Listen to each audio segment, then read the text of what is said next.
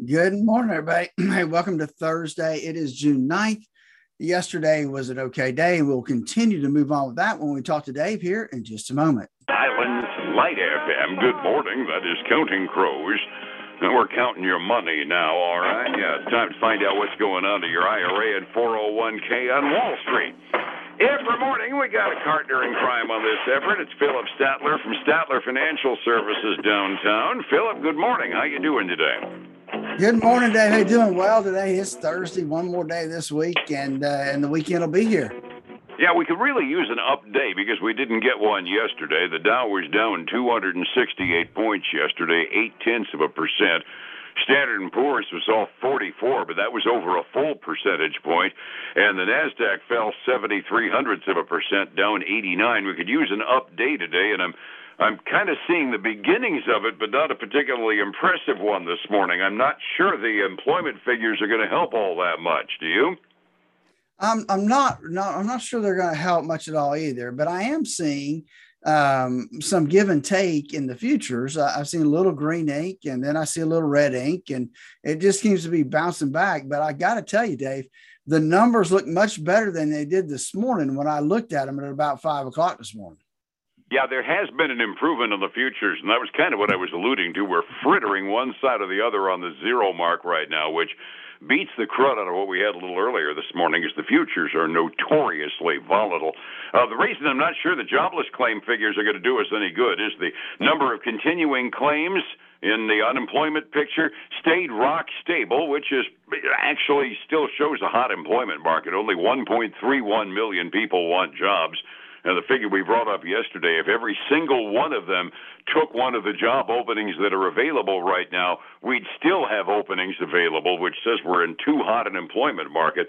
Add to that the fact that we're 229,000 first time jobless claims. That is up from last week, but still we're at an abnormally low number of jobless claims out each week and an abnormally low number of people still looking for work against a really hot job market. It's it, it's an interesting situation, isn't it?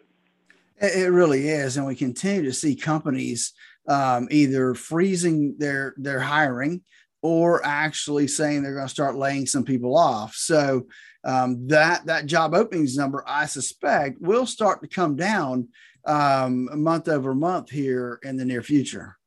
I suspect that's probably it. I mean, and and it sounds hard-hearted to say it, but the economy actually needs to have the employment market cool just a little bit. Not too much. We don't want to throw them into a recession, but a little bit of a cooling on the job market will end up tamping down the inflation, not quite as much money chasing the small number of goods that are available. Oh, that's right. That, that's true. That's definitely what um, we don't want to do it too fast, but we definitely need to slow it down a little bit. Though, according to the you know the CFO survey, Dave, Mm-hmm. Um, we're definitely going to be in a recession, that, you know, first quarter next year. It, it's really nice to know that the uh, chief financial officers of the big companies have a clearer crystal ball than our Federal Reserve does. I wonder how sure they are. We're going to hold them to that come that because if it's a mild one in 2023, I won't complain too badly. Yeah, well, exactly. Evidently, 40% of them uh, you know, because say that the inflation's the number one external risk they have, and that's going to hurt their uh, their financial results. And we're kind of hearing that on the annual and the uh, quarterly reports that are coming up too. The guidance is always talking about how cost control and input costs and transportation expenses are causing them all their problems. So, you know, that kind of backs up the same thing we've been hearing on the uh, quarterly reports from earnings season as well. Other thing that came out newsworthy of note is the European Central Bank. I did not hear how much, but they uh, they went to an interest rate increase. They're following the lead of our Federal Reserve, and uh, I guess you can't go to Europe to find a cheap mortgage now either because they're raising interest rates over there as well. I'm sure everybody's trying to catch up with us, and and ours is going to go up when I don't know when the Fed meets uh, uh, sometime here in the next uh, is it maybe next Wednesday or the Wednesday after. Uh, I I got to think that we're going to hear the same things. Yeah, more than I remember for sure. But I think the Federal Reserve, the Open Market Committee meeting this month is the twenty, uh, the twenty first and twenty second. So we're kind of sitting on pins and needles, waiting to see what they're going to do. And as you and I have been saying, we kind of baked in a half a point increase just on the basis of good news, uh, getting some certainty being good news. If they go over that because they see more aggressive moves being in order, that'll that'll be Armageddon on the indexes for a day or two, won't it? It is, Dave. I'm looking right now at the 10 year treasury, um, mm-hmm. just kind of taking a gander at it. And and because I thought it was pretty high, and it is, the yield's gone to 3.062%.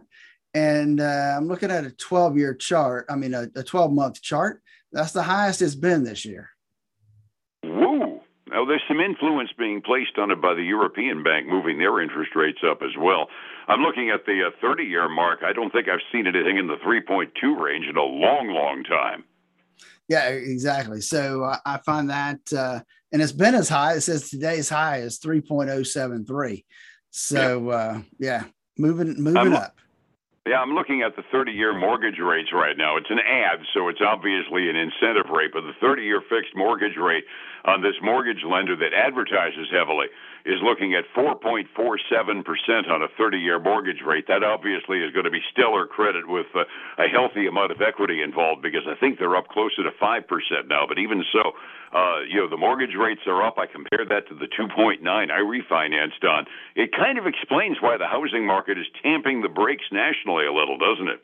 It, it does. You know, when when you start looking at that, there's kind of like bonds and interest rates. Mortgages and interest rates have the same impact on real estate. There's only a certain amount that folks can write a check for every month for their monthly mortgage payment, and that's not going to uh, vary very much. So as the the the interest rates go up on mortgages, the amount they can borrow becomes less, which means that's less they can pay for a home. Yep, and with the accelerating prices on home, getting the 20% down payment gets a little harder as well. So, yeah, I keep saying it looks like we're doing fine in this marketplace here in Highlands County in Central Florida specifically. But you look at a national trend, and uh, well, there's some tea leaves to be read for our future as well here. And another topic Exxon Mobil set a new all time high yesterday. Isn't that good to hear? What's amazing to me is I didn't realize this. They aren't part of the Dow 30 anymore. And I'd completely forgotten that they got thrown out a couple of years ago. Is that amazing or what? Yeah, yeah. To be one of the big guys out there when it comes to that industry and uh, and, and to have, you know, to, to rebound the way they have with oil prices, um, definitely, uh, you know, you would have thought they would have left kind of that sector represented somewhere in the Dow, but they didn't. Yeah, it's it's kind of interesting. It is an, and it is a cautionary tale about following price weighted indexes like the Dow because uh, sometimes the moves don't make a lot of sense. Back in 2020, uh, they threw ExxonMobil, Raytheon, and Pfizer out of the Dow 30 Industrials. All three of those. Exxon, Exxon is up. Let me see here. Year to date return is up 70%. Raytheon is up 15.3%. And Pfizer is off by a little bit because the uh, bloom is off the uh, rose a little bit on the uh, COVID vaccine, but they're off 9.5%. The three ter- the three firms they replaced those three with, Honeywell is off by 6.7% this year. They also did Amgen, which is up by a bit, and they replaced another one with Salesforce. On the Dow, it's down 25% so far this year. I think they picked the leading companies a little weird at times, don't you? Uh, sometimes they do. You you makes you wonder what they're what they're thinking and and what they're looking at because uh, obviously they're looking at trends, right? Then in the in the CRMs and the cloud based stuff is a trend, um, and it's just getting beat up right now. Absolutely. Plus, are they really the 30 signature industrial companies in the nation? That's always a good question. Just a trivia point that hit me. There's still some reports coming out this morning. Phillip, have you got some individual company news? There's just a few that have come out. Um, Signet Jewelers reported. Now they're, you know, Kay Jewelers, Jared Jewelers. Mm-hmm. There, that's that line of jewelry stores. Uh, they had better than expected profit and revenue they actually came out and, and issued some upbeat full year forecast uh, for the rest of this year. And they came out and expanded their share repurchase authorization by $5 million. So, so they're going to hmm. be pumping some money in. Uh, they're up eight and a half percent this morning. So a cool. good good move for them. Uh, I'm really getting um, a picture here out of this quarter that luxury goods and elective retail are surviving quite nicely at the moment, but it's the sundry goods that are having troubles. Yeah, and that's kind of indicated by this next one five below, right? So, five below, kind of a discount closeout uh, store. Uh, they mm-hmm. they had a good quarter. They beat by a penny a share, came in at 59 cents. However, they missed on revenue and they cut their full year guidance. So the opposite of Signet. And so they're getting clobbered this morning. They're down 7.6%. Now, that actually kind of surprises me a little bit given the news we had on Kohl's blowing stuff out and just accessing stuff out because that's the kind of thing that happens to stores like Five Below buying surplus from other companies and selling it inexpensively. I kind of expected to hear some good news on them. Not, not, no such, no such huh. luck today. Uh, the last one I have for you from an earnings standpoint is NIO. Uh, NIO is a China-based, uh, you know, electronic uh, electric vehicle maker. They mm-hmm. they reported um, this quarter they had uh, shrinking profit margins. They issued a downbeat outlook for the because of supply chains. They did have a smaller than expected quarterly loss uh, for the quarter, and revenue did top forecast, but still looking ahead is not helping them any. They are traded on the Hong Kong exchange, uh, which is actually live right now. So they're down 1.2% today. Hmm. Nobody in the so, Chinese government put on a buy order on them yet. I, I huh? guess not. I guess not. We've been talking about Target a lot lately.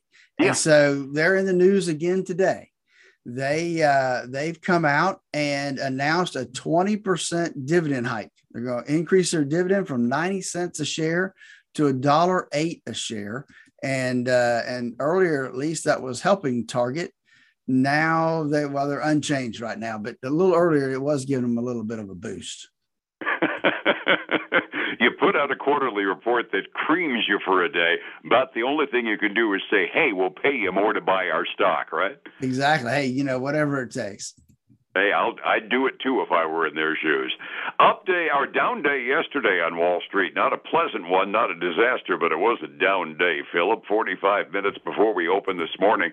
Are we seeing any green ink at this point? Uh, no, sir. I, I don't see anything. The only thing I see green right now is the is the VIX. um, yeah. So we got the Dow is heading down further. It's down a little over a quarter of a percent. S&P 500 is down a third of a percent, and the Nasdaq 100 is down a half a percent. So everything's getting uh, is going to start the red day today. Uh, on the commodity side, it's not much better, Dave. I got to tell you, silver's down over six tenths of a percent, down below 22 at 21.95 an ounce right now. Gold's getting hit down a third of a percent. Crude oil's down, but it's still more than what you and I looked at yesterday. It's down about a third of a percent, but it's trading right now at $121.75 a barrel. That can stop any time. I'd, uh, you even if I were invested in oil futures, I wouldn't necessarily enjoy that. Uh, overseas markets, Asia was almost universally off fractionally at the close this morning. Europe is also off as much as a percent and a quarter in Germany. As a matter of fact, they're not happy to look at our uh, at our futures midway through their trading day. Need to get my retirement together and figure out what I've got when I retire, Phillip. How do I find you to get some serious advice? Dave, you know, that's why we really developed our core retirement design and we offer that opportunity for folks to sit down and really get some questions answered to do that, give us a call at 863 382 0037. And then join us this weekend for the Statler Financial Radio Show, 6 a.m. and noon on Saturday, 10 a.m. Sunday morning on Highlands News Talk 730 and 95.3 FM. And we'll be back here again tomorrow morning about the same time with a look at what might affect your money tomorrow on the markets. Phillip, thank you so much. I'll catch you then, all right? All right, man. You have a great day. Thank you. It's 105.7 Light FM and Statler Financial Services, Phillip Statler. Hey, folks, again, I want to thank you for joining us today. Remember, if you like what we're doing here, please like our page, share us with your friends and family. We're here as a resource for you, anything dealing with retirement. Give us a call at 863 382 0037 to schedule your core retirement design phone consultation. It's that simple, folks. See you tomorrow. Bye.